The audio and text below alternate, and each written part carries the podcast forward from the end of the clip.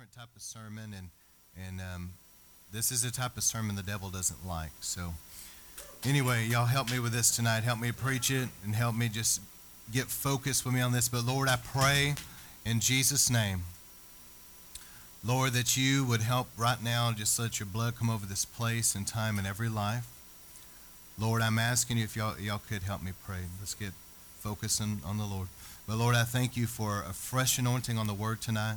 I ask you to come speak through me tonight in Jesus' name, the words of life. Let everything be spoken tonight that is your will to be done, that it will go out as living seeds of truth sown into good, fertile soil of hearts and minds and lives, watered by the Holy Spirit.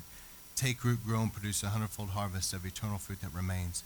Lord, I pray for an incredible anointing and thick glory on this word tonight, that every person that's hearing this will be captivated, that we'll give you our best ear, our full attention, our focus Lord, to be just locked in mentally, to no distractions or anything, just focused in on what you're speaking.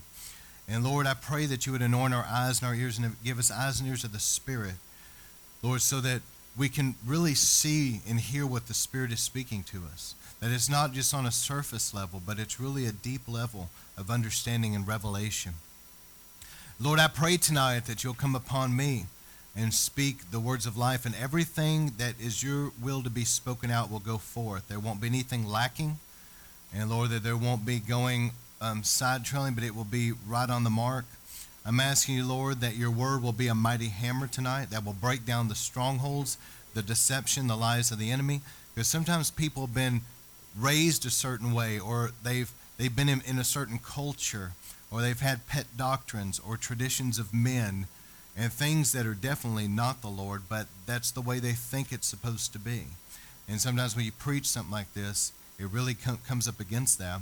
And I ask you, Lord, tonight that there, your word would be a hammer that would really break down these strongholds and break the hardness off people's hearts to where there's a, a brokenness and a humility. And let your word go out as a sword that will cut away what needs to go. A light shining in the darkness, and we believe for this, a light shining forth that will dispel all the darkness, all the lies, all the deception of the enemy out of every life, out of every mind, out of every heart, out of every family. This will go forth and dispel that darkness and bring truth and bring revelation. And we thank you for it and we bind the enemy that in any way would try to hinder this word. You will not hinder it. Jesus talked about the parable of the seed and the sowers, how birds try to steal the seed. We bind the enemy. You will not steal this seed. You will not hinder it. It will go forth and accomplish everything that God desires it to do. For the Bible says the word of the Lord will do that. And Lord, we ask you to send forth the angels of the Lord that will literally help carry this word out to every place around the world that you want it to go. And it will accomplish everything that you want it to accomplish. We bless you, Lord, for you've given us your holy word. And we thank you for your word. Where would we be today without your word, Lord? We would be totally lost and confused. We would have no center of balance. We would have no anchor in our faith. Lord, we thank you for your holy word. It is a treasure, and we don't want to ever take it lightly. We bless you, Lord, and we thank you for this time, and we believe we receive it now. We agree together for it to be done. In Jesus' name we pray. Amen. All right, I want to thank you guys for helping me pray like that over the word. All right, I'm going to cover something very different tonight, and so please bear with me. If you would, I would appreciate it just as little moving around and talking and all that is possible. If you could please help me preach this tonight, I would appreciate it. And uh, this type of thing is, is something that, like I said earlier, the devil is not happy about. All right. So I'm dealing with banners and shofars, part eight. I'm going to deal with defilement. And the reason why I named it defilement is because obviously we all know that sin defiles us. But listen to me, this is maybe something new and different to you, but you can still be defiled without sinning. Okay? You can still be defiled without actually committing a sin. And that's going to be different for some people tonight. But I'm going to explain it as I go. Okay? All right. And what I was going for with the artwork is a bride that has been defiled. Defiled by the world. Her wedding garments are defiled. And how many knows Jesus? And, and the next time I preach, I'm to deal, I'm to close out the banners and shofars. I'm to deal with the wedding feast to come. I'm to deal with the bride being ready, okay? But Jesus is not coming for a bride that looks like this. Jesus is coming back for a bride, the Bible says, without spot or blemish. And so when I deal with this tonight, this is actually a very serious subject. This is a subject that if some people don't listen, it could cause them to miss the coming of the Lord. It quite honestly could open them up to the enemy, to where they have demonic influence in their life and they're in need of deliverance. It's a very serious issue. All right, so let me read a couple scriptures like an umbrella. I'm going to cover right now just some scriptures over the whole sermon, and then I'm going to break down some points. I want you to look at this. In Ephesians 5, starting with verse 8, it says, For you were once in darkness. Now, how many knows that's the truth? We were in darkness. But now you are in the light in the Lord. Okay? You were in darkness, now you're in light. Now, we know that there's a, we use the saying, you know, it's like night and day. It's so different. It's like night and day. True Christianity, I mean, it is really, truly like night and day where we were. Okay? You were once in nighttime, now you're in daytime. I mean, it's just a radical difference. And the Bible says, Live as children of the light, for the fruit of the light consists in all goodness, righteousness, and truth. Now look at verse 10 and find out what pleases the Lord. Now, I want you to really focus on that right there tonight. Find out. So you got to understand, Paul grew up, and in this Banners and Shofar series, I deal a lot with this particular subject. But Paul grew up as a Jew. So he grew up knowing what pleases the Lord and what the Lord hates. You understand that? The, the Jewish culture was a culture that understood that when they went into Canaan, they, they were driving out these nations and they understood that God hated those detestable practices of the pagans and the witchcraft and, and spiritism and all that. God hated it, He detested it, and He said, Drive that out, have nothing to do with it. And Paul understood that his culture was all about they had learned what pleases the Lord. Not that they always did it. Amen. If you read the Old Testament, but they did understand what pleases the Lord. And so Paul, being a Jew, grew up that way, was now talking to Gentiles in a Gentile church in Ephesus, and he said to them, You need to learn what pleases the Lord. So, in other words, your culture, your lifestyle, what you've known, may not please the Lord, and you need to find out what actually pleases Him. All right. In verse 11, have nothing to do Everybody say nothing to do, nothing to do with the fruitless deeds of darkness, but rather expose them. It doesn't say try to cohabitate with it. It doesn't say to intermix with it. It says for us as Christians to not have anything to do with it whatsoever. This is going to make more sense as I go tonight. But we are called to expose it. So as Christians, that's what I'm doing tonight. I'm exposing this. All right, now look at 2 Corinthians chapter 6. Do not be yoked together with unbelievers. For what do righteousness and wickedness have in common? Now, see, you can't have a blend. How many knows that you can't blend salt water and fresh water together? I mean, it just doesn't work. If you take a fish that's that's from salt water and you put it into fresh water, what's going to happen to the poor thing? It's still in water, but it's going to die. So this is saying here you can't blend righteousness and wickedness. They don't have anything in common. You can't mix light and darkness.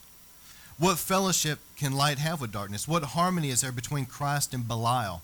An interesting Belial you can see in that word Baal. Remember that. You can see Baal in there. Or what does a believer have in common with an unbeliever? Now, how many of you know when you got saved, all of a sudden all your unbelieving friends, if you really were a real Christian, and you really got saved, all of a sudden all your heathen friends quit wanting to hang out with you. Why? You didn't even have to really run them off. They all of a sudden didn't really want to hang out anymore because there's not really a fellowship between, you know, Christians and non-Christians. And I'm just going to say this that people that are real comfortable hanging around just rank heathens and rank heathens are real comfortable hanging around them, um, you have to wonder how saved they really are. Hello? What agreement is there between the temple of God and idols? For we are the temple of the living God. As God has said, and I want you to really focus on this I will live with them and walk among them.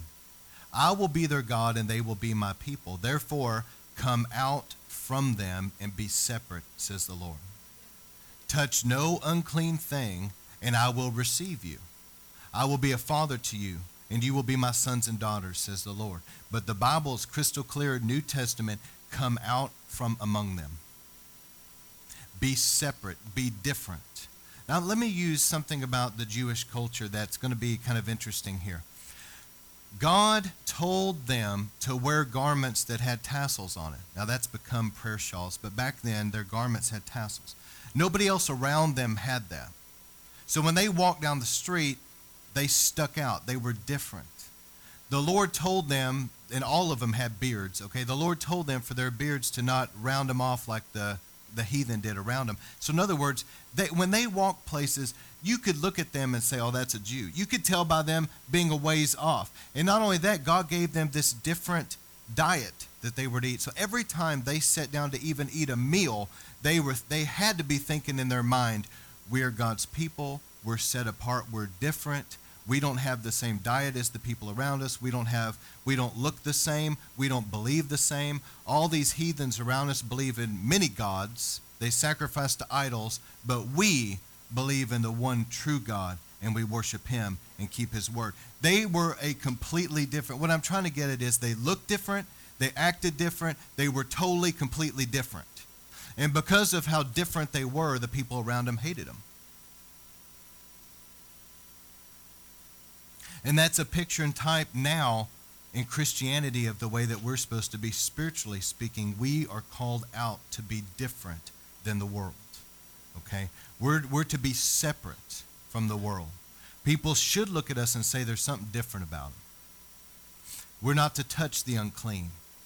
All right, 1 Corinthians 3.17 I may not have put this in there. I, I, apologize. I did the best I could. There was a lot of information I had to get together and con, concise this, you know. But anyway, 1 Corinthians 3:17. Listen to this scripture, even though you may not have it in your notes. If any man defiles the temple of God, as 1 Corinthians 3:17. If any man defiles the temple of God, God will destroy him. For the temple of God is holy, and you are that temple. That is a scary verse. And that's exactly what it says. If any man defiles, defile is the word pathero in Greek, P H T H E I R O, pathero.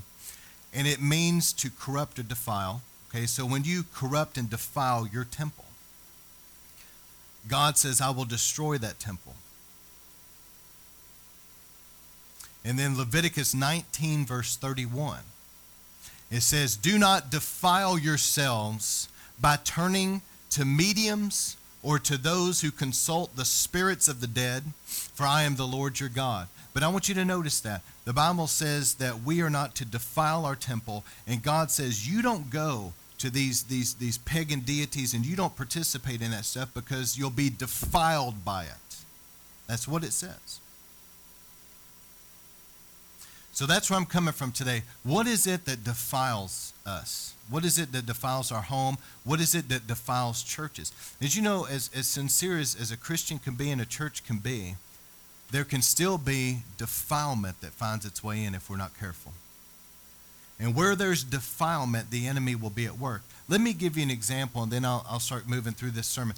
If I was walking out in the woods and I had on let's just say Pastor Scott had him on a lumberjack shirt. All right, so I'm all, and I'm sporting a big beard and all this, and I'm going through the woods, and I accidentally brush up against some kind of a tree that has like molasses or some kind of a sap or something. I didn't even realize I did it because I got my big lumberjack shirt on. Okay.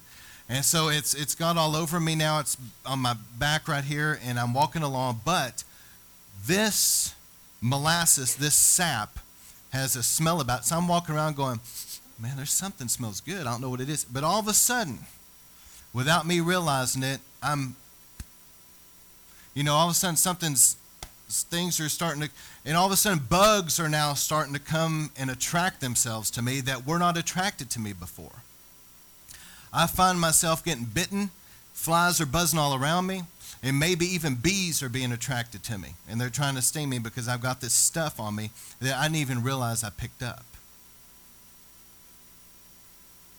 Are you seeing the analogy? I didn't sin by brushing up against a tree, okay? Sometimes you can brush up against things, things can slip into your life without you even sinning, but there's still some kind of a defilement that comes and with that defilement it's going to that defilement is going to begin to draw the things to you that you do not want drawn to you if you go into a house it can be a beautiful house i mean really nice and you go in there and you get some nasty garbage that's been in a dumpster for like three weeks it's got some some chicken wing bones that have been in there for three weeks, okay? You can just imagine. It's got some T bones where somebody had gnawed on it, threw away the bone. You know, it's got all this nasty garbage, and, and you take it and you dump it in the middle of their living room. And you leave it there for some time. It doesn't matter how beautiful that home is, it's only going to be a matter of time before the roaches start showing up, before the rats start showing up and pretty soon they're going to have an infestation to deal with. And they're going to have to, the only way they're going to really be able to get rid of that stuff is number one, is to clean out the garbage that defiled their home.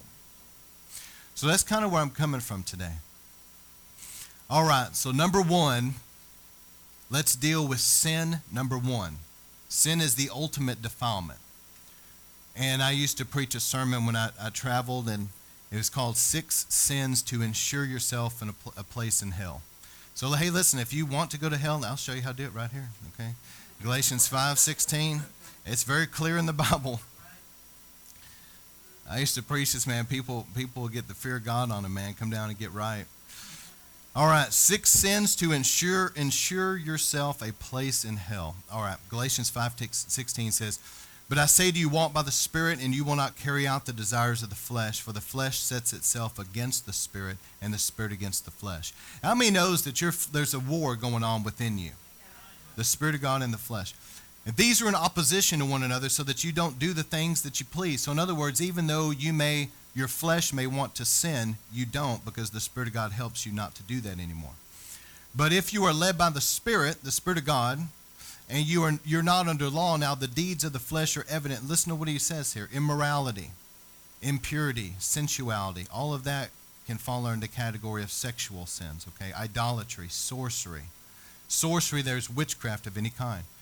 Enmities and strife jealousy outburst of anger disputes dissensions. Dissension is rebellion where you know kids rebelling against their parents and, and people rebelling against like the pastor in the church things like that. Factions. Factions where you're causing division.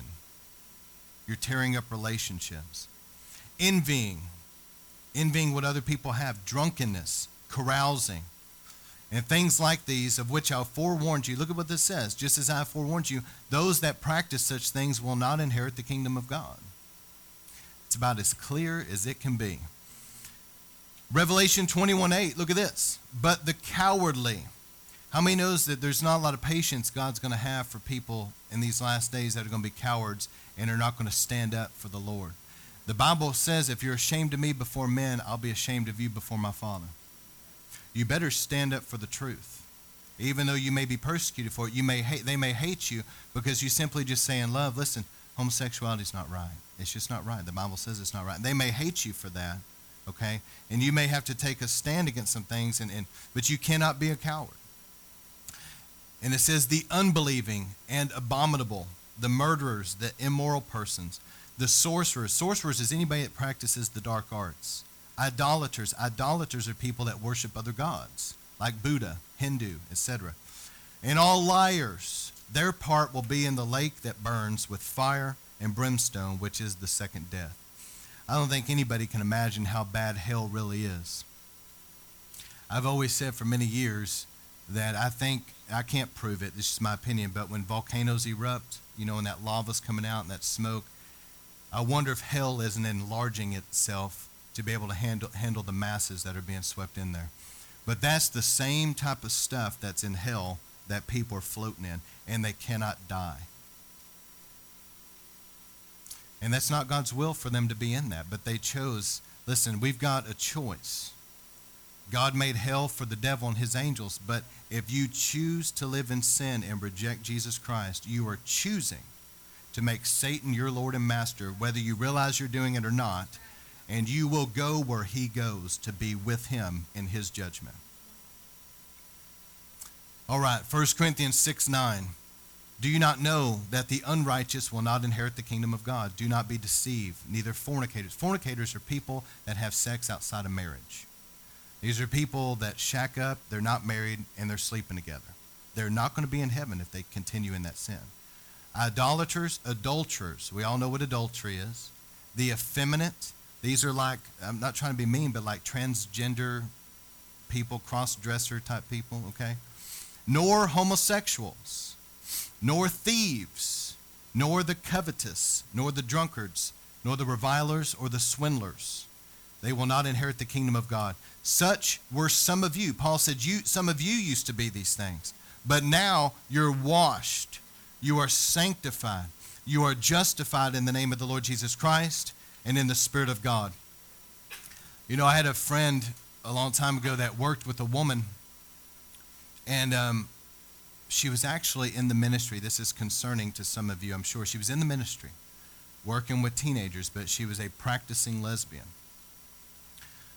And he would try to warn her and talk to her, say, Man, I don't know if you think that God's going to wink at it one day because you're trying to help people or something, but I'm telling you. And one day she had left her Bible open and she had went somewhere for a long time and he was just they had cubicles close to each other. He wasn't trying to snoop or anything, but he just noticed her Bible open, and he noticed one of those yellow sticky notes stuck on the Bible. And just out of curiosity, he was like, What in the world? And he looked down, and listen to this on 1 Corinthians 6 uh, 9 that I just read, where it says homosexuals will not be in heaven. She had put a yellow sticky note over that so she wouldn't have to see it. So every time she flipped through the Bible, she could just ignore that part. Man, God help her, but you know that that's anyway. We got to get things right with Jesus. Amen. All right, so here's six sins, six categories of sin based on those three scriptures that no doubt will send people to hell. Number 1 is the occult. This is any type of false god worship, any type of idolatry. It can be Islam, Buddhism, Hinduism, Taoism, New Age, whatever and also the dark arts, which I will explain later, of witchcraft and divination and sorcery.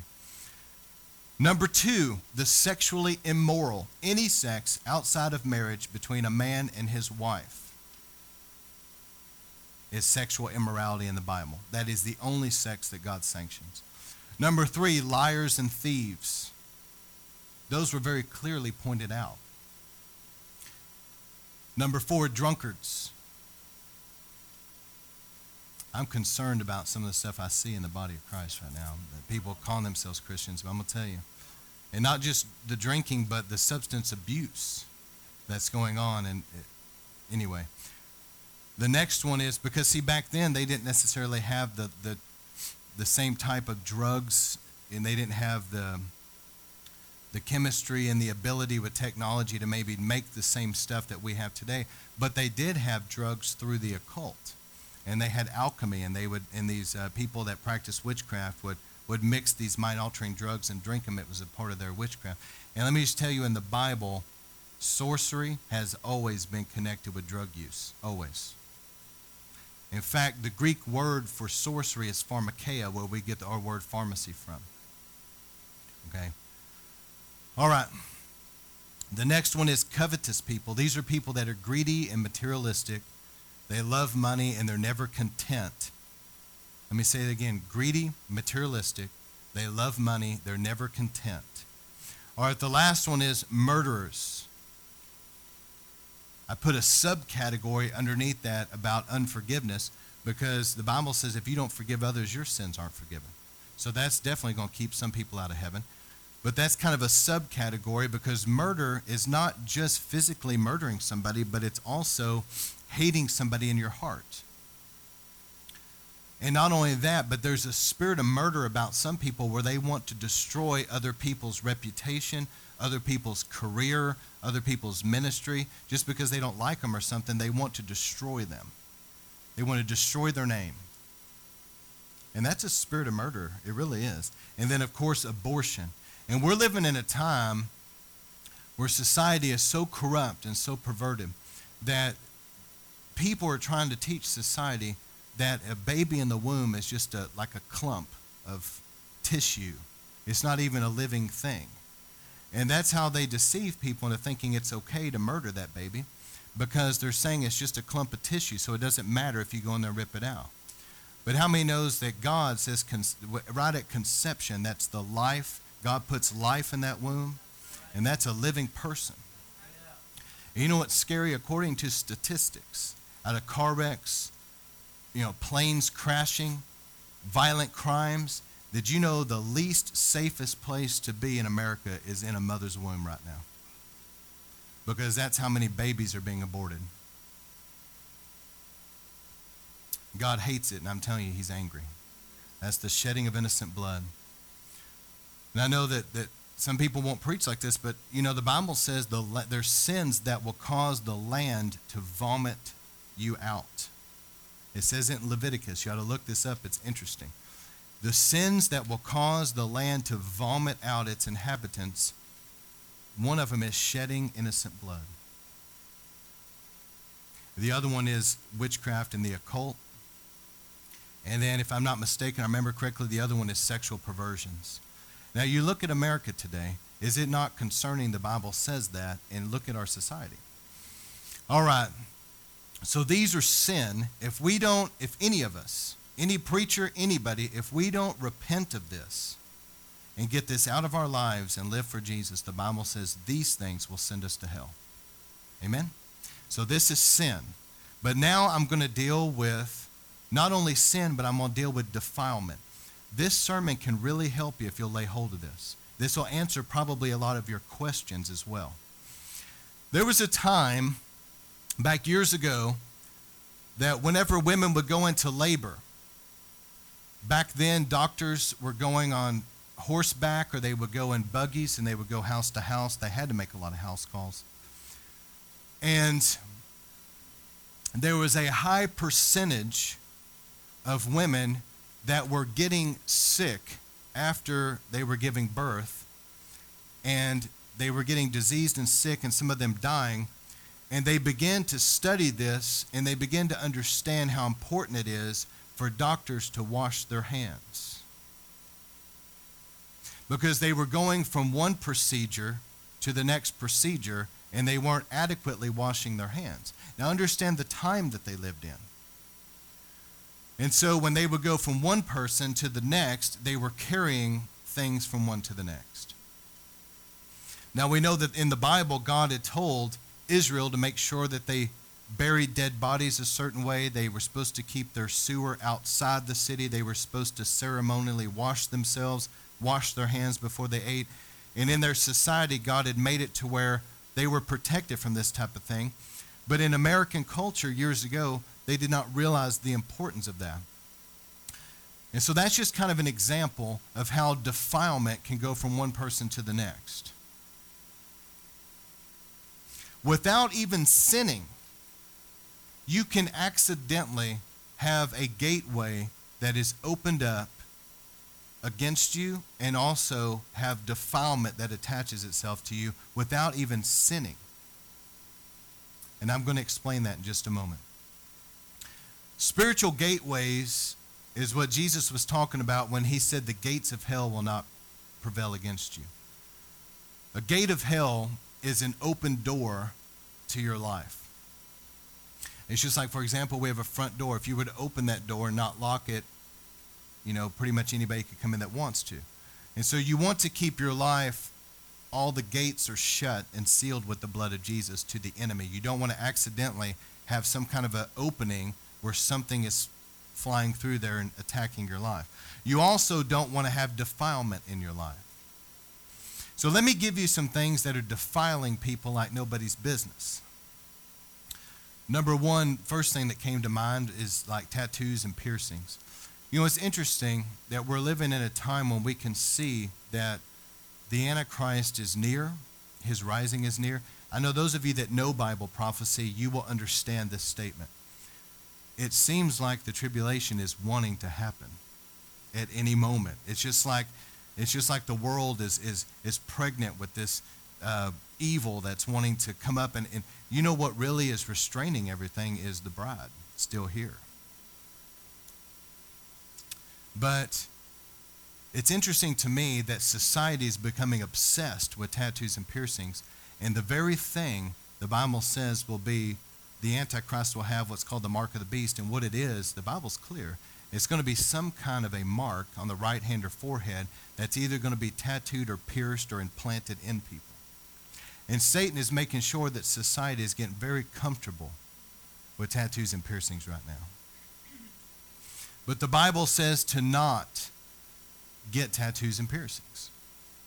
And I'll give you a quick story about this. I need I can't dwell on one thing too long, but when I was living in sin, I'd gotten a tattoo years ago, back when I was like 17, 18 years old. And I had never, I got saved and I had never really thought about it. You know, I just simply asked God to forgive me for all my sin. There was a whole lot of it, you know, it took me a while, but once I got it all confessed. And um, I was, I was there one day and this preacher who I really love, was was preaching and he made this statement. He said, "You know, if I had a tattoo, he said I would anoint it with oil and pray over it that God just cleanse and remove off my life anything." And so I said, "You know, I need to do that because I've never done that." And so I just anointed it with oil and I was praying and bro- and I'm telling you, it shocked me. I had a sharp pain in my shoulder come out of nowhere and shot down to my elbow and left. Something broke off my life. Now, I can tell you from this is going to creep some people out, but I've been in ministry now for about 20 years and I've seen some crazy stuff. And I have seen with my eyes people that I have prayed over and anointed their tattoos or piercings. I have seen them manifest demons that came out of them, that came into them through tattoos and piercings. Now, what are you going to do with that? I mean, I, have prayed for them broke the power of that thing, and they manifested demons, fell on the ground, and demons came out of them. Hello? I've had people that in a, in a service I was ministering to a bunch of young people one time, and uh, I just simply preached along these lines. And I told him, I said, if you want to be free from anything, just let's go ahead and do this now. And I said, y'all need to anoint any area where you've had tattoos, piercings, where you've had suicide attempts, you know you've got scars, you need to anoint those areas. If you were a cutter, somebody that would get depressed and cut yourself, you need to anoint those places. And they all were doing this. They got the oil, you know, you see them over there anointing everything. And I said, All right, in Jesus' name, I break off and I took authority. And I mean to tell you, it was like a thunderclap in the spirit realm. I, I, it, was, it was an explosion of power hit that room. And I heard a collective group of people go, like that and it felt like this this black cloud came up off that place and went out the back. So these things about tats and piercings and suicide attempts and stuff like that and cutting and marking your body, it is not innocent. And I'm telling you that it's defiling people. You know, is it a sin that's going to send people straight to hell? I don't know. But I do know this, regardless, it is defiling them. Okay? And I know that people that get caught up in the occult, that they specifically mark their body, they have implants, their satanic rituals where things are swallowed. They need to pray about this stuff and get that broken off their life. Okay? Some of you have no idea what I'm talking about and you don't need to, but there's other people out there that know exactly what I'm talking about. And you need to get that broken off you and get delivered. So these are things that are defiling people. Another thing is substance abuse. There was a preacher years ago, powerfully used of God, and the Lord appeared to him when he was a young man. And there was this manifestation of the Holy Spirit, and it scared him half to death. And he heard the voice of God, and the Lord told him, He said, When you get older, I have a work for you to do. But he said, You do not defile your temple do not drink, do not smoke, do not do anything in any way to defile your temple because I have a work for you to do. And I'm telling you, this substance abuse stuff is defiling people. I know people can twist the Bible all day long to justify themselves getting tattoos and drinking and cussing and all the stuff. You know, did you know that there's people that do some hideous things and then they'll quote the scriptures in a perverted way to justify what they're doing? all the time. You can take a scripture out of context and twist it all to pieces to justify all kinds of crazy stuff. If you want to, you can twist the Bible to, to say whatever you want it to say. I, I, I was going to say this later in the sermon, but there was recently a supposed Christian couple, big giant air quotes because they're not Christian, okay?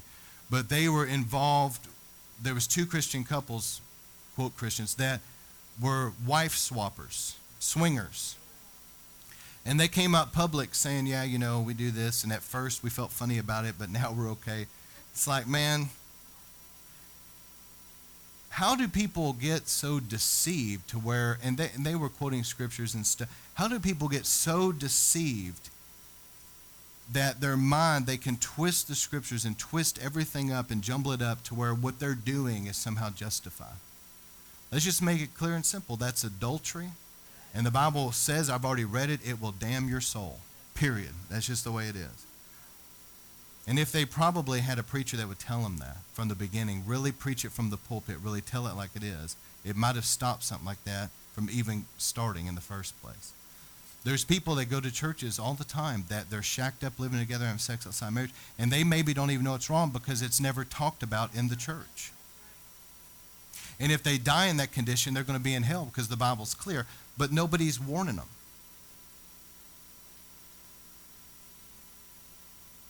But substances will defile. Drinking will defile. Entertainment can defile you. You need to be careful what you're watching and listening to. There was a man of God that had a vision one time, and in this vision, there was a group of people, and they were all at a movie theater, and they were watching this movie. And during the movie, some stuff had come on that would normally shock people, and they were like taken back. But there was this in the spirit, he saw a vision of this spiritual, like a green slime that shot out from the screen and landed on the people. But it's a spiritual thing, so the people didn't know it happened. And he said he was watching as this green slime was on him, and it seemed like in the slime it had like electricity in it. And he said it soaked into him and it was desensitizing them and defiling them where that didn't bother them anymore. Places you are at can defile you hanging out in bars and clubs and things like that, it can defile you. I don't understand for the life how somebody can be claim to be an on fire Christian and be going to these clubs where people are going around dancing seductively and getting drunk and, and doing these recreational drugs and partying and talking about the things they do. Hello? They're coming out of there defiled by what was there. I remember back years ago when I was living in sin, I'd actually went down to Deep Ellum and I'd gone with some friends to this this rock concert, and it was it was a, like a satanic thing. It was I had no idea what I was getting into, but thankfully I had praying parents, and um, man, I wasn't doing good spiritually, but but I'm gonna tell you, them praying for me probably kept me alive at some times. But I was in this place, and it was an underground thing. There was probably about a thousand people there. But I knew, even though I was away from God and I wasn't doing good, I knew that this was not, this was the way I would have told you when I left there. I would have told you that night that was not a safe place for anybody. Anything could have went that night. Anybody could have died that night. And I don't think anybody would have cared. I mean, they were passing around joints like crazy. People were getting drunk. They were, they, it was the, the, the people that were there were violent people. The band that was playing, you could just sense the evil. And I'm going to tell you, you go to that stuff, there's a defilement about those things.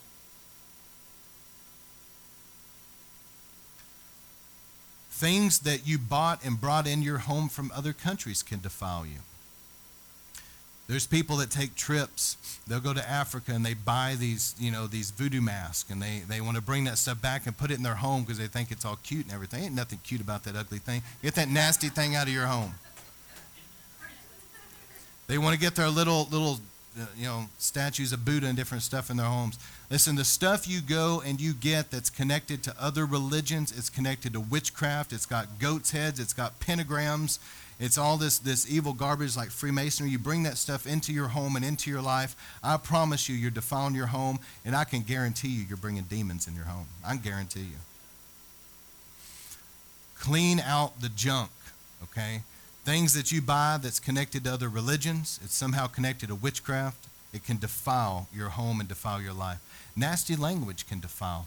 Did you know that a woman, she may go to work and there may be some, some old pervert, some old creeper, if I can say it that way, some pervert that she works with that's there. And he's always got some nasty, perverted jokes he's telling or whatever. Did you know that she can be defiled by his foul mouth and his perversion? Just by being around that stuff can defile. Things that you touch. I'll tell you a crazy story right here. There was a guy that he had come upon a place where some Satanists had killed an animal and they had done this satanic worship stuff. And they were supposed to go there and pray. And so he just simply did what anybody would do, and he was cleaning up the animal remains. You know, and he put it in a garbage bag and threw it away, and then they prayed over the place. And that night, he went through this horrendous spiritual attack. It was bad. And he later was asking the Lord, what happened? You know, because I didn't do anything.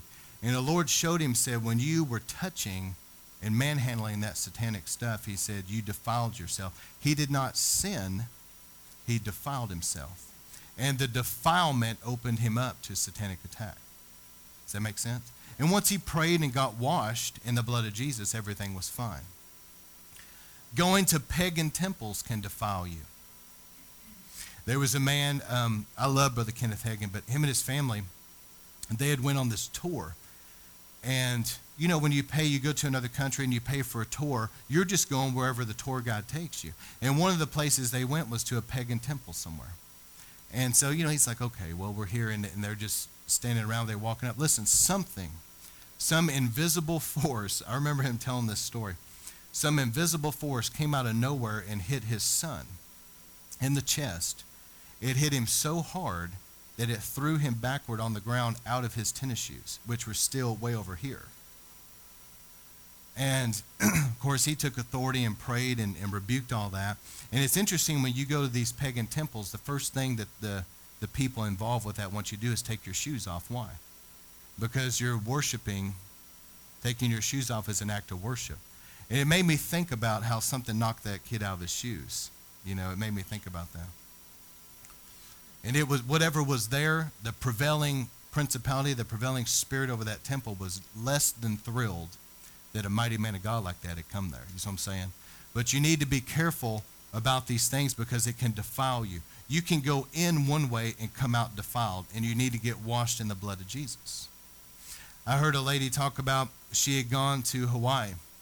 If you know much about Hawaii, it's a beautiful place and, and, and all of that, but there's it's steeped, just like the, the Indians and just like the African culture, the Native American and the African culture, it's steeped in a lot of occult pagan practices. And one of the things is those those beautiful flowers that they, they make into a lei and they put it around your neck, okay?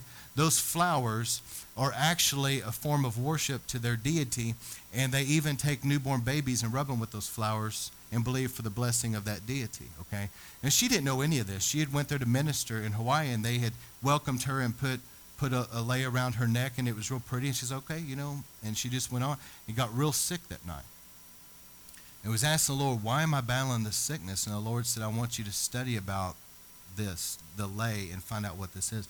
And when she found that out, she said, okay, and she asked the Lord, wash me of any defilement, and then the attack lifted. So even though she didn't do anything wrong, there was still a defilement. Does this make sense? Okay.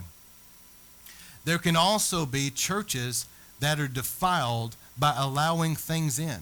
Did you know that there are churches maybe because they need the money or maybe because they don't know any better, that'll let pretty much anybody rent their church to do weddings. Can you imagine? And I'm not even going there with the homosexual stuff. I'm talking about just people getting married. But can you imagine having a bunch of heathens come in and rent a church? They do their wedding. They go back in the back. They're getting drunk, okay? They're dancing around all provocative you know, cussing like sailors and partying, living it up in the church. And then that's going to happen on Saturday night, and then they're going to come in on Sunday morning and have church. Something's been defiled here, you see. You need to be careful. There's also churches, and I know this for a fact to be true, got this from a very reliable source, that have, they, they simply just let their church be rented out for different things in the community. And so there are people that were Satanists that took advantage of that and thought, well, we'll say that we're a club. And so they go in and rent it just to have their little meeting. And when nobody's there, they're doing satanic rituals in the church and cursing the church. So they come in next service, and it's like all of a sudden something's heavy and oppressed in there. That place has been defiled, and it needs to be cleansed. So you need to be careful. There, there's churches, and I'm going to tell you that, that things, there's even been preachers that have fallen into sin in some churches, and those churches have been defiled by that. Amen? And you know, there was, um, I was trying to think of another story about this. Um, oh, yeah, about people that have had uh, psychics come in. There was one church that had a lady that was a psychic come in and preach from their pulpit. Now, here's the thing you know as well as I do, that's defiling the whole church.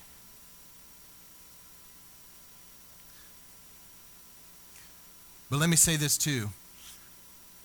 I'm about to get into Halloween just for a little bit, but there can be an unhealthy curiosity about darkness and the paranormal.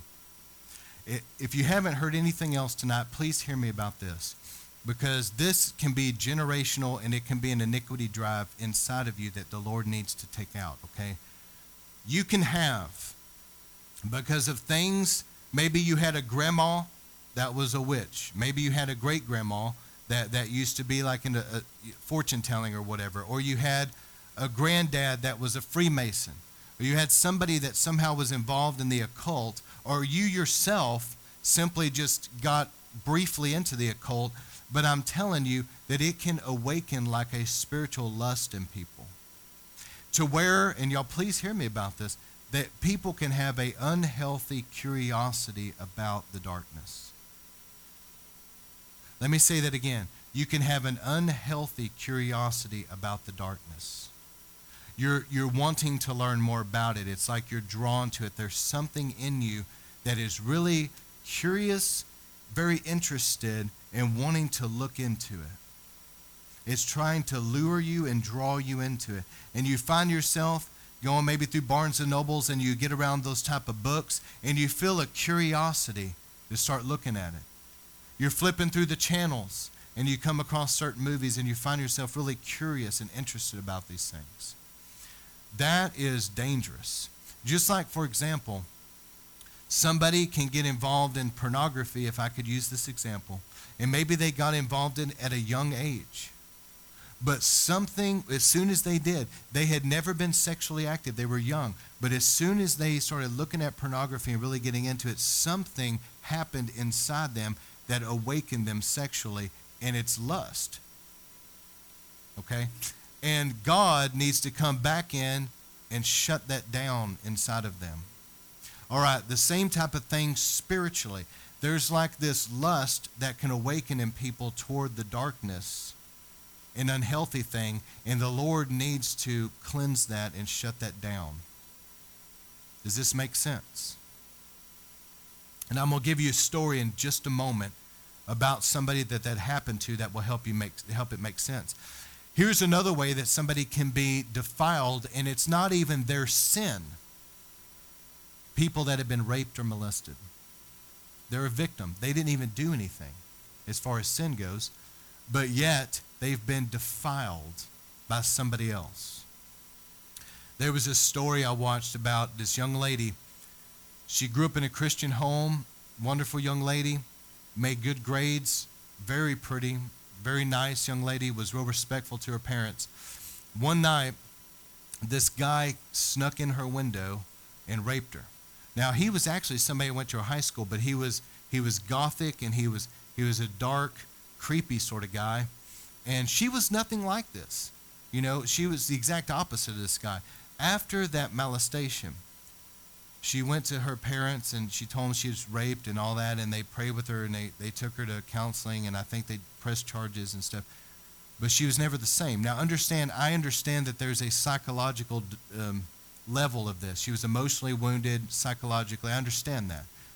But it was interesting to me as they were telling her story that she began to dress gothic and began to turn out like him. See, there's also a spiritual side to this too that whatever he had defiled her, and now she was struggling with the same type of spiritual issues he had. So, yes, it was a, a damaging psychologically and emotionally, but it was also spiritually damaging. And if somebody would have helped her get that defilement off her and really get delivered from what came into her life, she could have been totally free and gone back to her normal life. How many knows Jesus is big enough to do that? but they didn't know how to get her delivered and free. All right, so now let's briefly talk about, just real quick, about Halloween and pagan holidays. Jeremiah 10:2 says this, Thus says the Lord, learn not the way of the heathen nations, and be not dismayed at the signs in the heavens, though they are dismayed at them. But it's very clear here to not learn the ways of the heathen.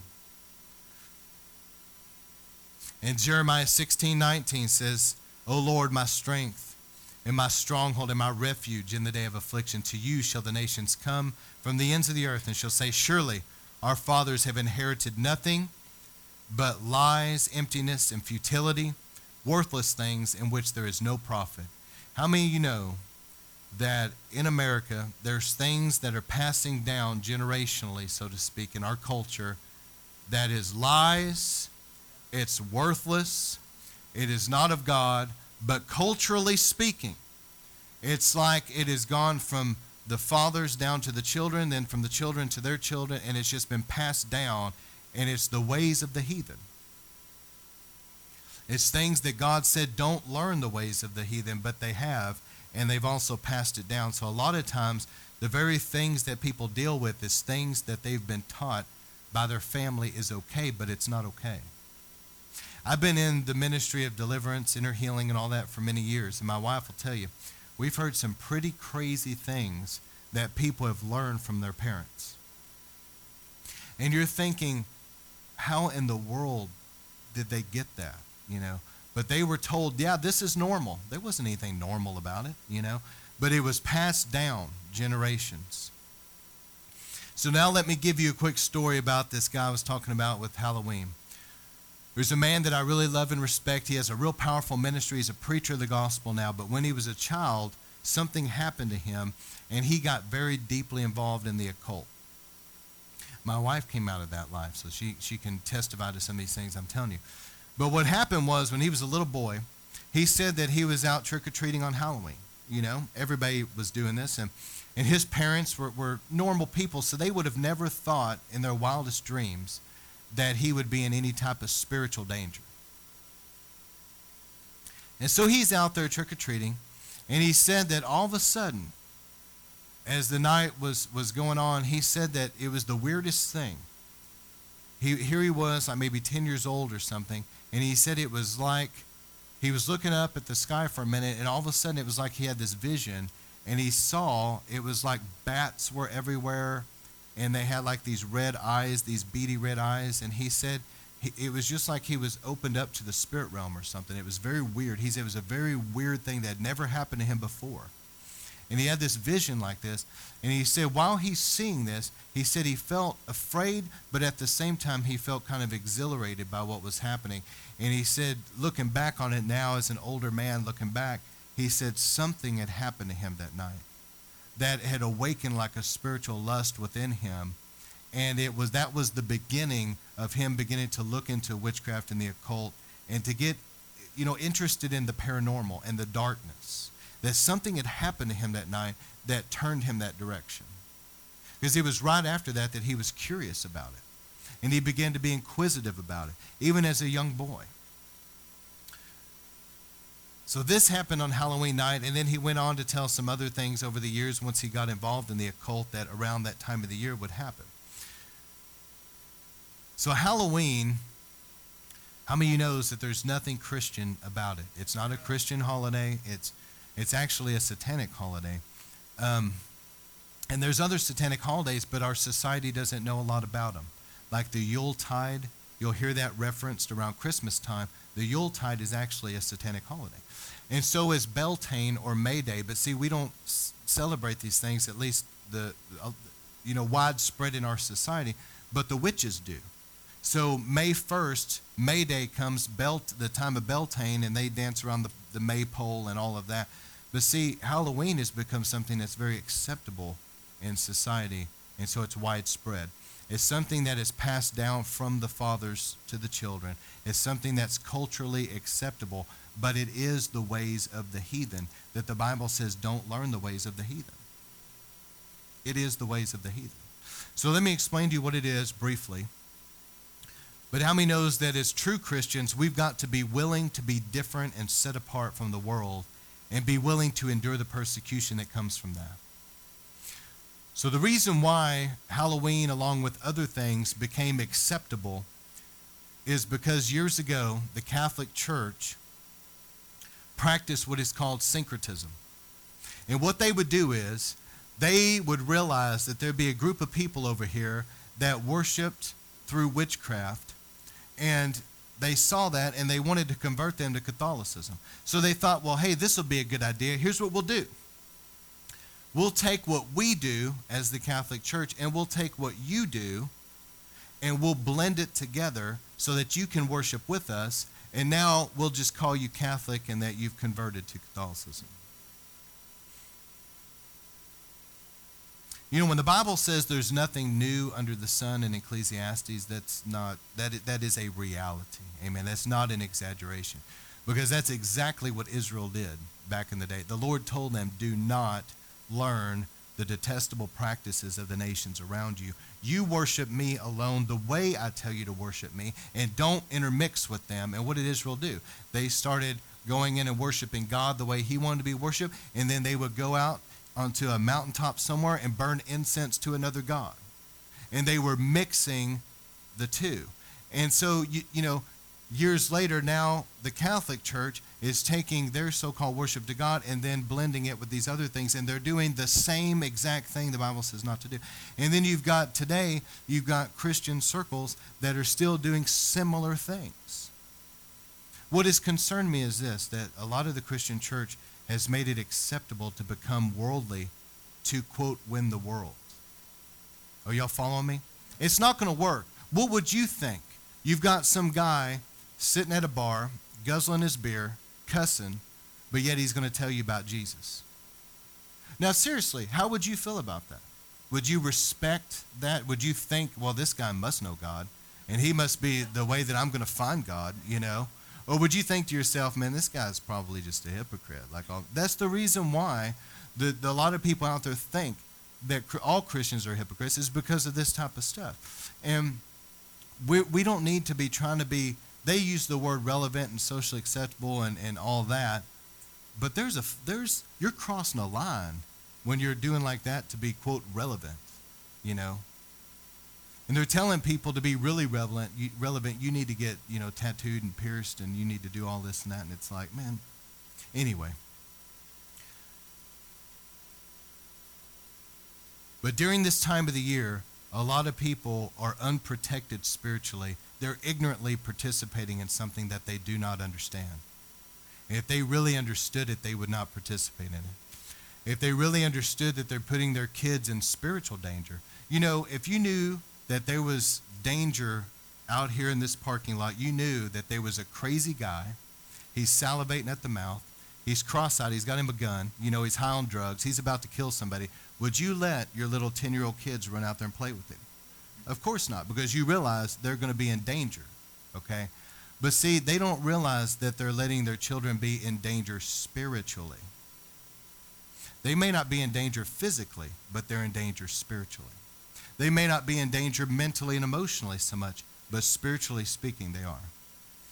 This is the time of year, let me just read through this, try to follow me, where the warm months of the spring and the summer are passing away, and it's the beginning of the cold months, which historically the witches have viewed as the goddess was ruling the months of the spring and summer from Beltane to Halloween Remember from May Day to Halloween?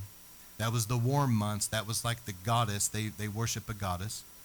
And now, at Halloween time, is the turning where now it's going to start getting cold outside.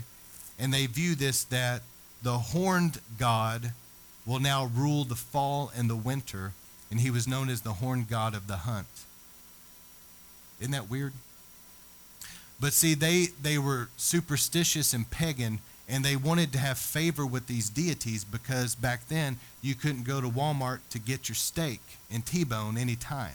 They had to go out and hunt for survival.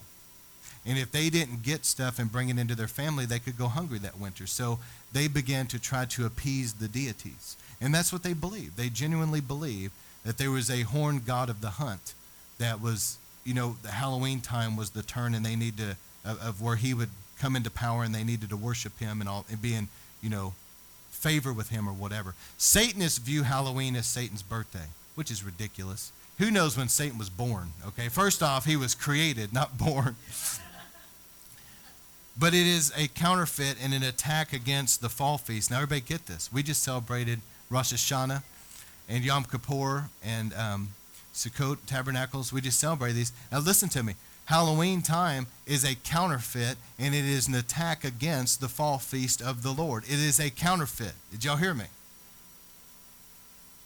Hundreds of thousands of Satan's servants are worshiping and calling on ancient demonic spirits, which open up the gates of hell and release a lot of evil in the earth. Let me say that again. I want you to hear this.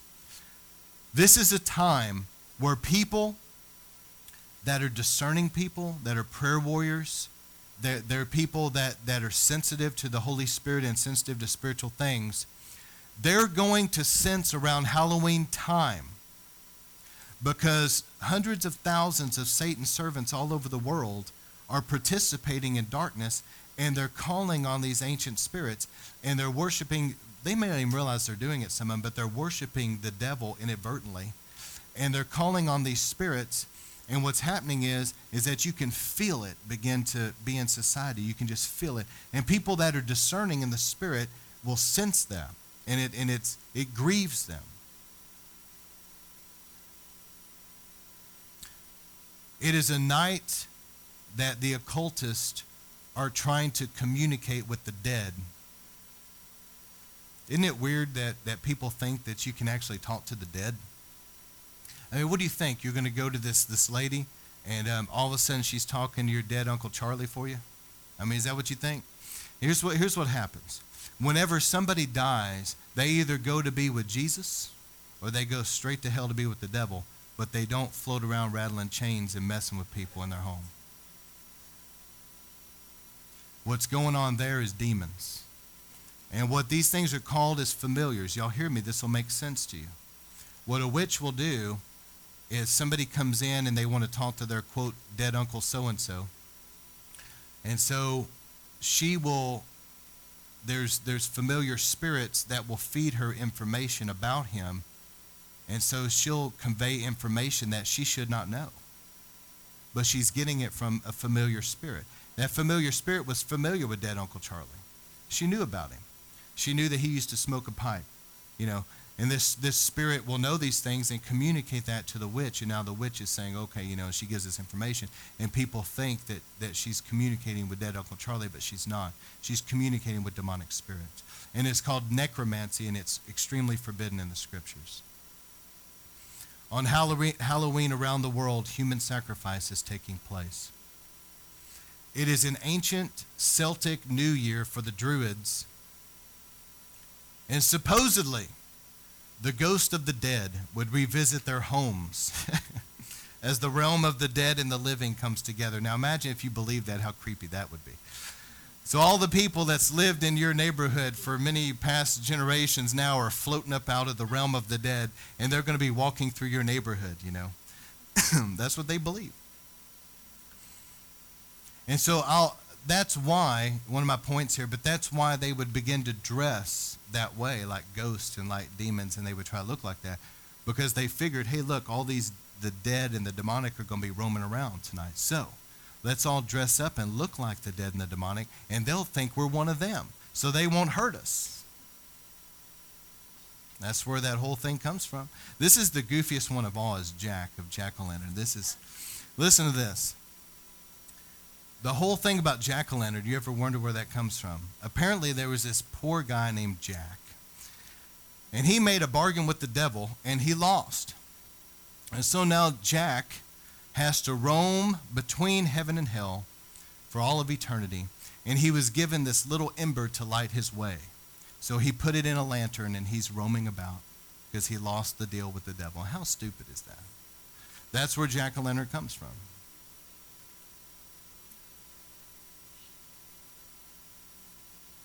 Even bobbing for apples goes back to fortune telling. The haunted houses go back to the fear of the dead roaming the earth. See, they really believed in, in I mean, it obviously wasn't dead people, but I have no doubt demonic spirits were loose. There's no doubt in my mind about it. But they were afraid. They would be in their homes and they knew that these druids and these people were out there sacrificing to these pagan gods and calling on them. And they knew that creepy stuff was floating around. Are y'all hearing me? They knew this was going on. And they were afraid. And so they began to do things to deal with this. But you know where trick or treating came from was because these pagan people would go door to door knocking and they would demand that the people there would give them either some kind of food, some kind of financial offering, or maybe an animal, or maybe their child to sacrifice. And the people that were willing to give what they were asked to give, they would take a big turnip, and, uh, and now it's pumpkins, but they would take a big turnip and cut a hole or whatever, put a light, they would put it there on their door so that whenever these things were floating around, they would see the turnip and they would be protected. That's what they felt like because they appeased the demons by giving to. Does anybody see how evil all this really is? Come on, man. This is dark and satanic as all get out. There's nothing about this that would please God. But this was very literally going on in this culture. This was back when the Druids were doing this all the time. And every year would roll around. They would have to appease these deities, and they would go through and they would demand, You're going to give us food, or you're going to give us money, or you're going to give us something to sacrifice because we've got to appease these deities.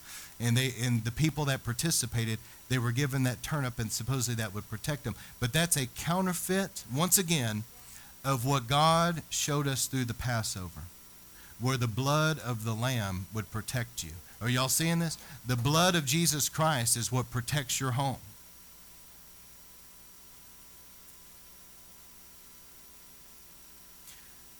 So let me tell you this. On a pagan holiday, this pagan holiday, dedicated to, we would say Samhain, but it was pronounced Samhain. The Pope of that time in the Catholic Church declared it to be All Saints' Day. Here's what he did The prayers offered to the demons of these people were now to be offered to dead Christian saints, and it was the Catholic Church's way of blending these religions together. So that's why you get it called All Saints' Day. Isn't that weird? That the Catholic Church would feel okay with going to these people that, that are practicing this darkness and say, listen, guys, instead of praying to these demons and, and sacrificing to these demons, why don't you direct this to dead Christian saints and we'll bring you into our fellowship and we'll bring all this together and we'll call it All Saints' Day. This is the history of this. But that's why the Bible says to us very clearly come out from among them. I am one that does not believe at all in syncretism. I don't. And there's people that do. And there's, there's preachers that might hear this that'll get mad and say, oh, well, I don't believe in it. I do not believe that you need to be trying to mix things together. I don't believe that our church needs to be trying to, to blend Halloween and also Christianity. I, I don't believe that. I believe that it is it will defile I really believe I believe it will defile the church. I'm not saying that people are in this horrible sin and it's going to send them to an eternity hell. I'm not saying that, but I am saying that by participating in these things, they don't realize it, but they're defiling themselves. And when they set up these decorations, I got people in my neighborhood, man, that's got elaborate cemeteries and, and cobwebs and spiders and ghosts and goblins and all these creepy lights. And some of them have little bitty kids. And I'm thinking, okay, I mean, how, and, and they'll say that they're Christian, but I'm thinking, how do you not look at that and have to think to yourself, there's something about that that's dark? there's something about that that's probably not God. You see what I'm saying? It doesn't take a whole lot of discernment. It's like going into a tattoo parlor. You can walk into a tattoo parlor and just stand there and just look around. Are you going to be thinking in your mind, man, this is holy ground? This is hallowed.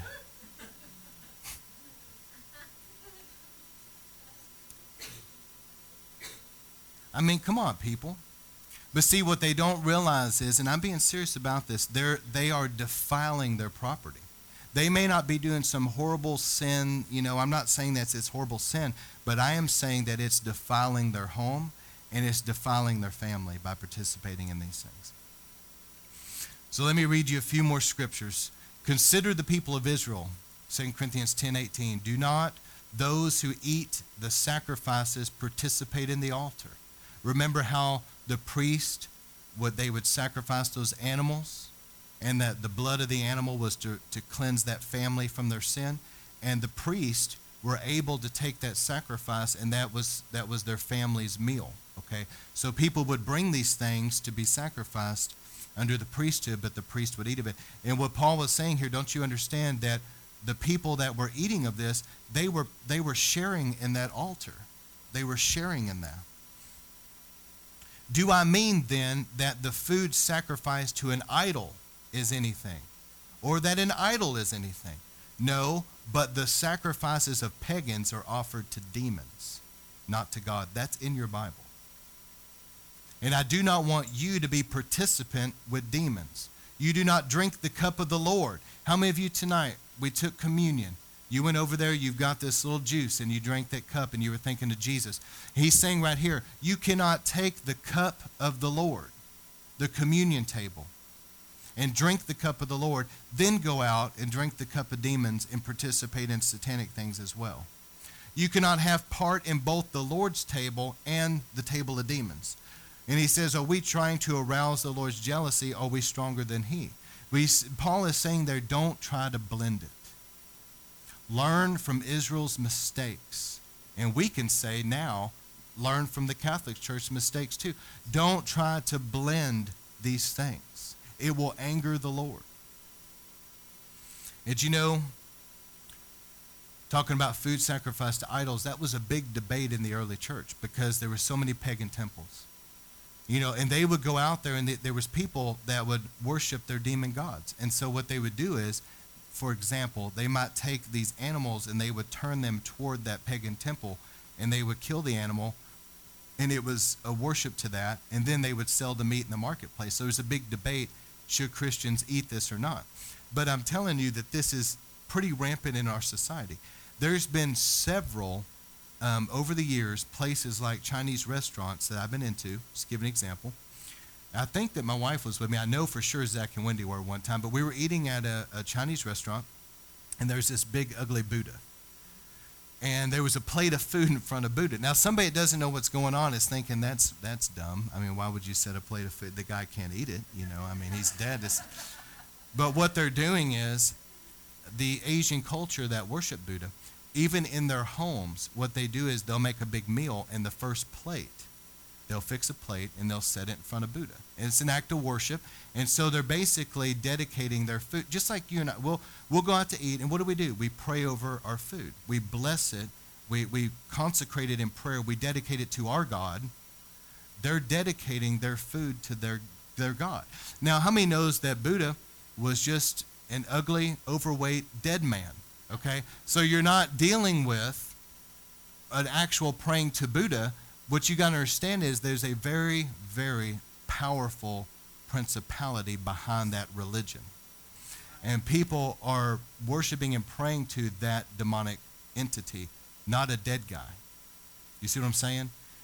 And so you go into this Chinese restaurant and you see that and you realize, wait a second, all this food has been dedicated to Buddha. Does that mean that you can't eat the food? Of course not. It just means you need to pray over it. Here's why because that food could be defiled spiritually can be defiled. Just like you and I can pray over our food and it's going to be blessed.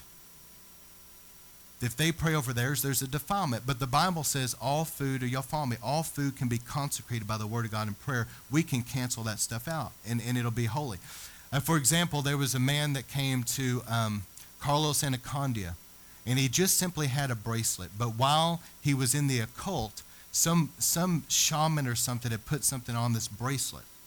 And so he was got delivered or whatever in this meeting, and he went up to Brother Carlos and said, I want you to pray over this bracelet or do something with it. Brother Carlos said, Look, he said, if a satanic priest puts something on this, He said, I'm a priest of God. I'll break it off.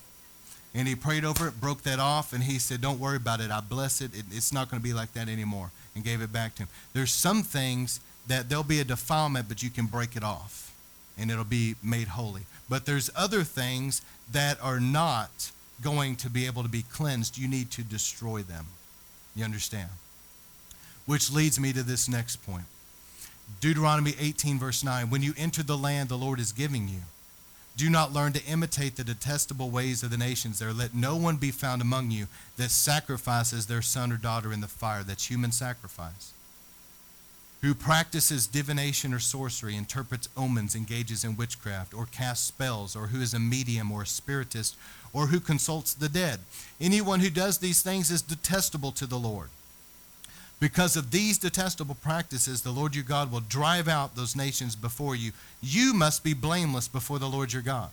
The Lord is saying, You don't learn that garbage. You don't participate in that garbage. You're to be holy unto me. But there's certain things that if you have, you need to destroy it. Like, for example, if you have things in your possession that's statues and idols to other gods and other religions, you don't just throw them in the trash for somebody else to get them. You need to destroy these things. If you can destroy it by fire, if not, get a hammer, but destroy it. And I've had people bring me stuff like this to destroy. And I've put it in a pile and poured the lighter fluid and lit it. And I've seen with my eyes how some of this stuff would not burn until I broke the power of that thing and then it went into flames. It's satanic, it's spiritual. So there can be doorways into your home. And let me close with this. I'm going to move quick so y'all follow me. I talk about the morning and evening sacrifice, how um, in the Old Testament, the priests, they would pray every morning. Blood was applied, blood was shed every morning and every evening. And I encourage people to pray every morning and every evening to make sure that you're cleansed, that your home is cleansed. Because, like I've told you, even though you may not be in sin, you might have been defiled by something or someone or some place that you were. So, why not take a moment to get yourself washed and your home washed and cleansed and just make sure everything's pure? Because the whole message I'm trying to say here is that it may not even be your sin, but you still could have been defiled by something. So, let me close out with this. The main doorways into your home, be careful, guys, to not allow excessively violent entertainment in your home, or sexual, or the occult or idolatry. If you're watching things that are excessively violent, it's sexual, it's causing lust in your life, it's, it's things like maybe Harry Potter and stuff that's witchcraft based, I'm telling you, it's defiling your home. You're just going to have to listen to a preacher. I don't got time to sit here and argue about it with some people. I'm just telling you, it's satanic. It will defile you. Just listen to somebody that knows what they're talking about. All right, the next one is the DVR, the internet router, groceries and things we buy. Make sure things are under the blood. Make sure that you pray and get things under the blood, okay? Those, you remember me talking about how gates of hell will try to open up? You need to be aware of the fact that a DVR and an internet router can be a gateway for things to come into your home. But if you genuinely pray over it and apply the blood and seal that off, you can shut that and it won't be. The same thing with groceries. Right now, when you go to Walmart or Target or wherever you buy groceries, did you know that in our society right now, that it is very common that a lot of the meat is called halal meat and it's Islam and they the way that they do it is they turn their animals toward Mecca or whatever, and they slaughter them as an act of worship to Islam, to um, Allah, and that's in your grocery stores. Does that mean you can't eat the meat? I'm not saying that. I'm just saying pray over it. Because you've got authority and power over these things. Okay? And so make sure and get this stuff under the blood. Things that you buy, the company you keep, did you know you invite some people over your home and the garbage that they talk about, they're going to run down the church, run down the preacher. They're going to gossip about your neighbors. They're going to gossip about your coworkers. They're up, there's blah, blah, blah. And all of a sudden they leave and you just feel defiled. Let me give you some advice. Don't have them back. Yeah. And also cleanse your home. You need to pray. Lord, wash all this pollution out. Words from your mouth and those through the television can defile. Profanity these words like F words and all these things coming out using that GD, blaspheming God's name, I'm telling you, it can defile your home, okay? can defile you. Substances, what do you have in your home? Do you have things in your home that bring bondage and addiction? Things that are pornographic, things like that, you need to get it out, get cleansed. That will definitely defile home. We're living in a time of great deception, mixture, and apostasy. We're living in a time where you're seeing with your eyes people that are breaking covenant relationships. Even they'll sit there before a preacher and they'll take marriage vows and they're making a vow to God and then they'll turn around a year and break it. You're living in a time when covenant relationships are being broken, where there's rebellion and dishonor and dis- disorder.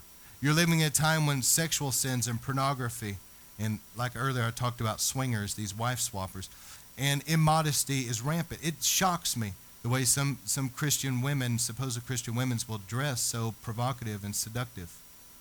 Uh, Brianna was upset because she was showing me one time there was a, um, it was a group of people that were doing a water baptism in the ocean, and she was she had this ticked off look, and um, uh, she was like, "You're not gonna believe this." They were out there doing a water baptism, and all the women were in bikinis.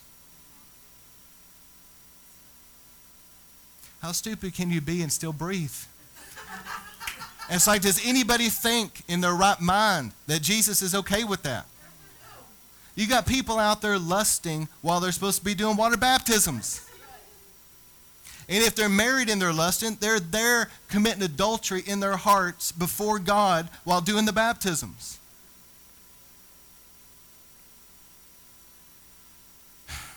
I done got that mad anointing. I don't understand it. I'm sitting here thinking, how do people do this and think it's okay? Anyway, I need to close out. So, I talked earlier about defilement by marking and abusing the body. You know, there's people, I'm trying to give a lot of different examples. There's people that join gangs, and as a gang initiation, they branded their flesh with something or they, they got a special tattoo.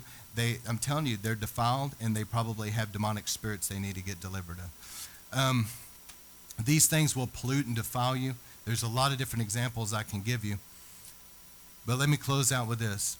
The Samhain or the Samhain and the Druids Supposedly, this Samhain spirit, Samhain, is supposed to be the gatekeeper that allows the dead to pierce through the veil and walk among the living once a year, which is bogus. But anyway, there are demonic things going on.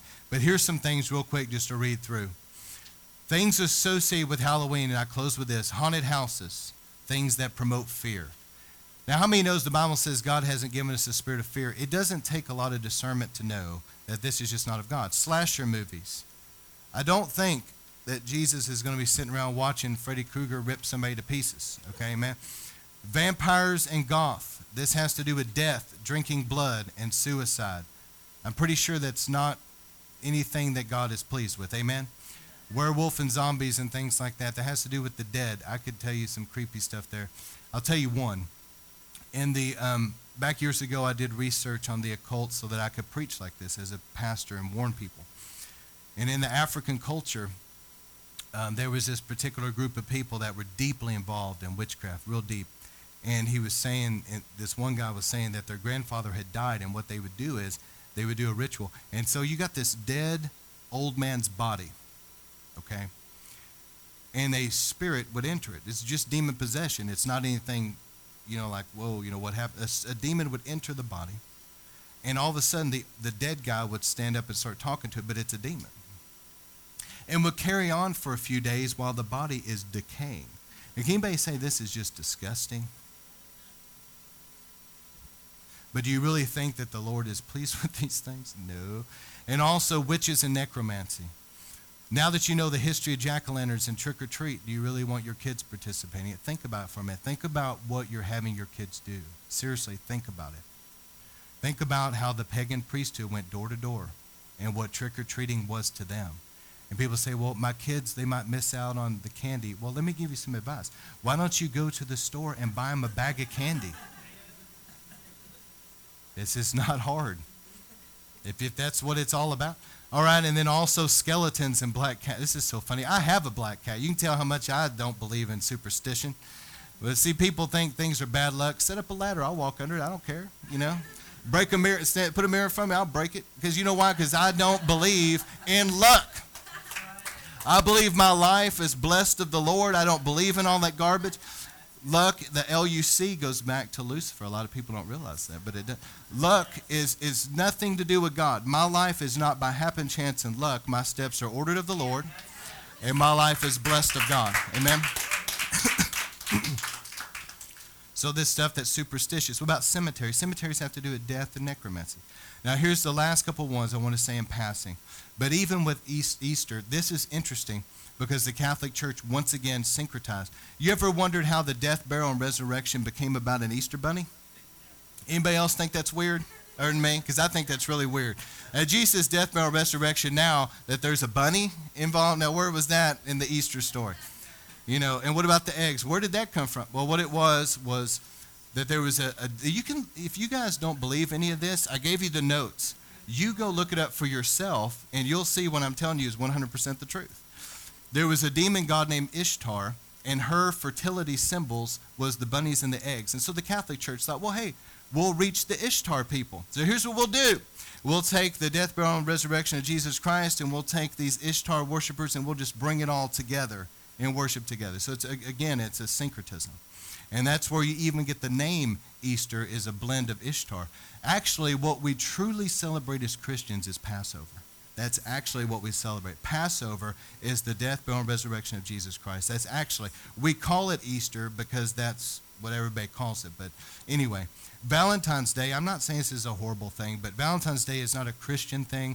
You, you, you pray about it, let God lead, lead you about it, but it goes back to Eros, a Greek god of carnal love and lust. Remember the little Cupid thing? You know? Yeah, that's where, that's where that goes back. Also, during Christmas time, how many of you guys love Christmas? I love Christmas, all right? But there's still some things in Christmas, like, for example, the Yuletide. Look it up for yourself. Yuletide is actually a pagan satanic holiday. And so, what, what some have tried to do is blend that with Christianity, okay? So, just keep Christmas about Jesus. You'd be surprised how many. I, I sometimes I work with kids and things, and, I, and I'll ask them around Christmas time, say, "Who knows what Christmas is about?"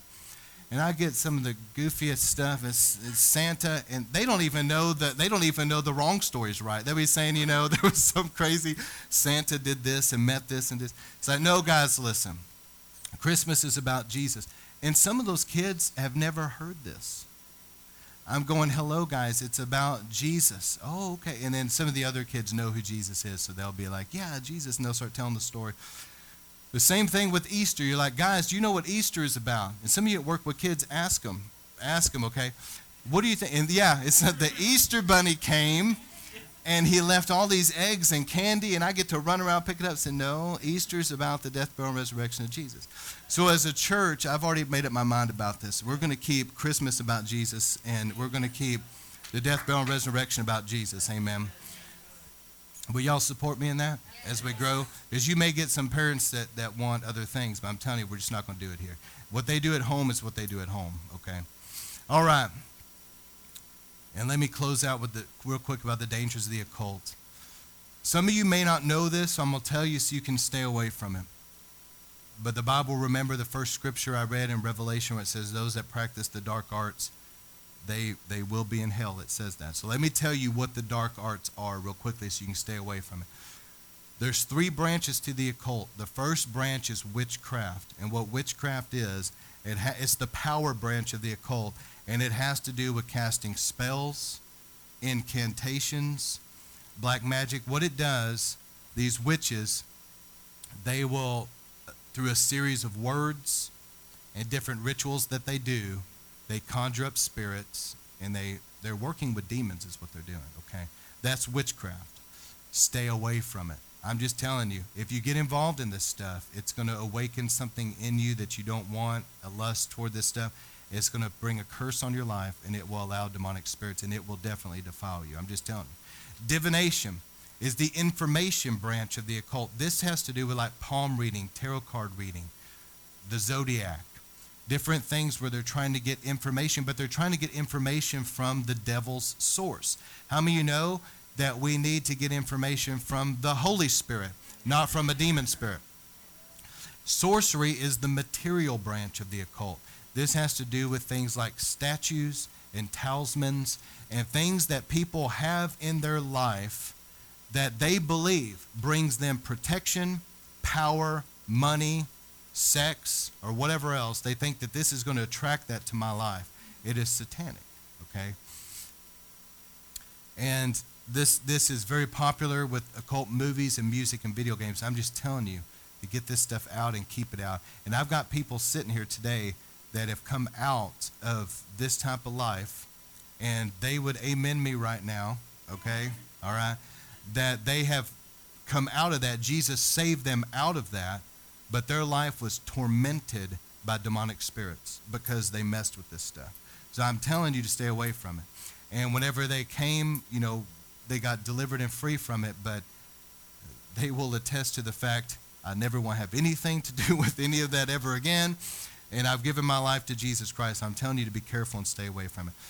So this is the last couple of scriptures. Abstain from very, the very appearance of evil. That's what the Lord has told us. Amen. So here at these times when these other pagan satanic holidays are going on, you don't want to be going around telling people, I'm a Christian, and let me tell you about Jesus, and you look like some kind of decrepit zombie over here with your guts hanging out, telling them about Jesus. That is not glorifying Christ. Amen. Finally, brothers and sisters, whatever is true, whatever is noble, whatever is right, whatever is pure, whatever is lovely, whatever is admirable, if anything is excellent, praiseworthy, think on those things. So, in other words, your mind needs to be thinking on holy things, not on things that are dark, fearful, death, evil, drinking blood, you know, killing people, and all this stuff. That doesn't need to be in your thought life. Has this helped anybody today? All right.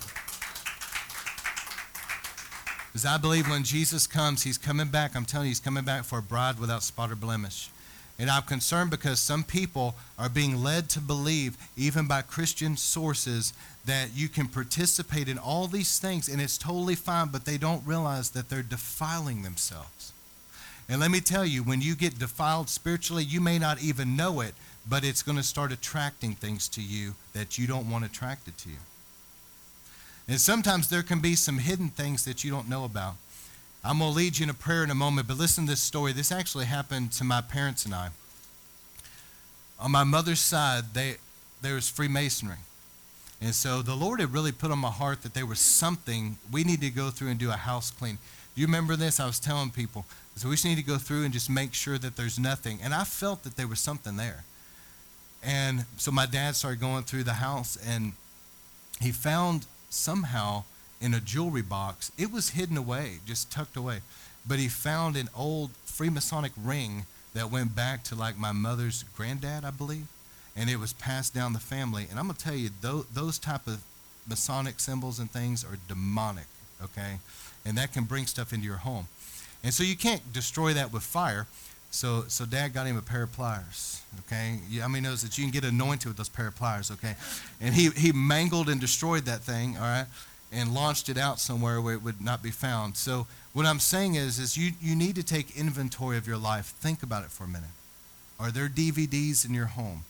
It, are there things that maybe before you became a Christian, it's got pentagrams, maybe you bought it somewhere and it's weird, is there stuff in your life pornographic? Is there things on your computer? Is there things in your home that may be defiling your home and letting stuff in that you don't want in? And you need to get it out of your life, okay? And this is the, the last story, and we'll pray. There was I was driving a school bus years ago, and there was a little boy on there. And he was he was a nice little boy. Now, how many of you knows that some of these little boys can be nice and some of them can be little hellions? You know what I'm saying? But he was a nice little boy. And um, I remember, though, that at some point in time, he had a very significant personality change. He became very secluded, withdrawn, angry, and totally different. And I remember thinking, what happened? I was wondering to myself, did he did some kind of maybe a molestation or did he get abused or did or maybe something he lost something really important to him like he's real close to a pet and it died or something i was trying to figure it out and one day he got on the school bus and he was really now enthralled, I mean, just really caught up with the Harry Potter books. And he was sitting there, and I was like, there it is. I knew, I knew eventually I'd figure it out. And ever since he got really into that, he became somebody that I could not sit with other kids. Before, he was a wonderful kid. Now, he would snap and get violent. And I couldn't keep, I had to sit him by himself. I couldn't have him with other kids because he, he just, he had a total personality. He, oh, he got defiled and something started creeping into his life that his parents should have protected him of. But they probably didn't know. So I'm to lead you in a prayer tonight. If, if you want prayer, you want us to lay hands on you and pray for you tonight about anything, I want you to think about it. Have you participated in Ouija boards? Have you done things that were satanic? Have you, um, was there a time, even when you were young, that maybe you can think back and you're like, yeah, we did some weird stuff. I mean, we were at this cemetery and we did this weird thing and, and it was scary and something happened. And I want you to think about it because there might be something that defiled you. There might be something that you opened your life up to that you don't want in your life. And I promise you, by the power of the Holy Spirit and the blood of Jesus, we can get you free from that right now. Right now. So, Lord, I thank you tonight. I'm asking you, let's just see a cleansing of defilement right now in Jesus' name. So, I'm going to lead you guys, those that are listening to this sermon, I want you to pray with me as well. You may be hearing this years down the road. You're driving down the street or something. I want you to pray. I want you to pray this out loud. Everybody. Everybody out loud, just say this Jesus, I've given you my life. And I want to be separate and holy. I don't want a mixture in my life of what is holy and what is profane. I want to be pure. And I ask your forgiveness in my life and in my ancestry where there's been any witchcraft, divination, sorcery, where there's been Freemasonry, worshiping other gods, participating in satanic holidays, satanic rituals, satanic ceremonies. There's been pacts with the devil. I ask your forgiveness. I renounce these things. Forgive me for participating in this. And let your blood wash me clean right now. And I take authority in Jesus' name. And I break off my life every curse, every work of Satan right now. I destroy it in Jesus' name. I command it to leave now. And if there's been any spirits that's been in my life, I bind you. You go now out of my life in the name of Jesus. Right now. I break your power. And Lord, I receive the blood of Jesus, washing away all defilement out of me. And some of you right now, I'm telling you, there's some of you that you've, you've had sex outside of marriage, and there's a defilement in you spiritually. Now, I want you to pray about that right now. I'm going to lead everybody in a prayer. Lord, ask forgiveness for sexual sins. Forgive me for defiling my body and defiling my temple. And I'm asking you, wash me, spirit, soul, and body in the blood of Jesus. Cleanse out that defilement. In Jesus' name.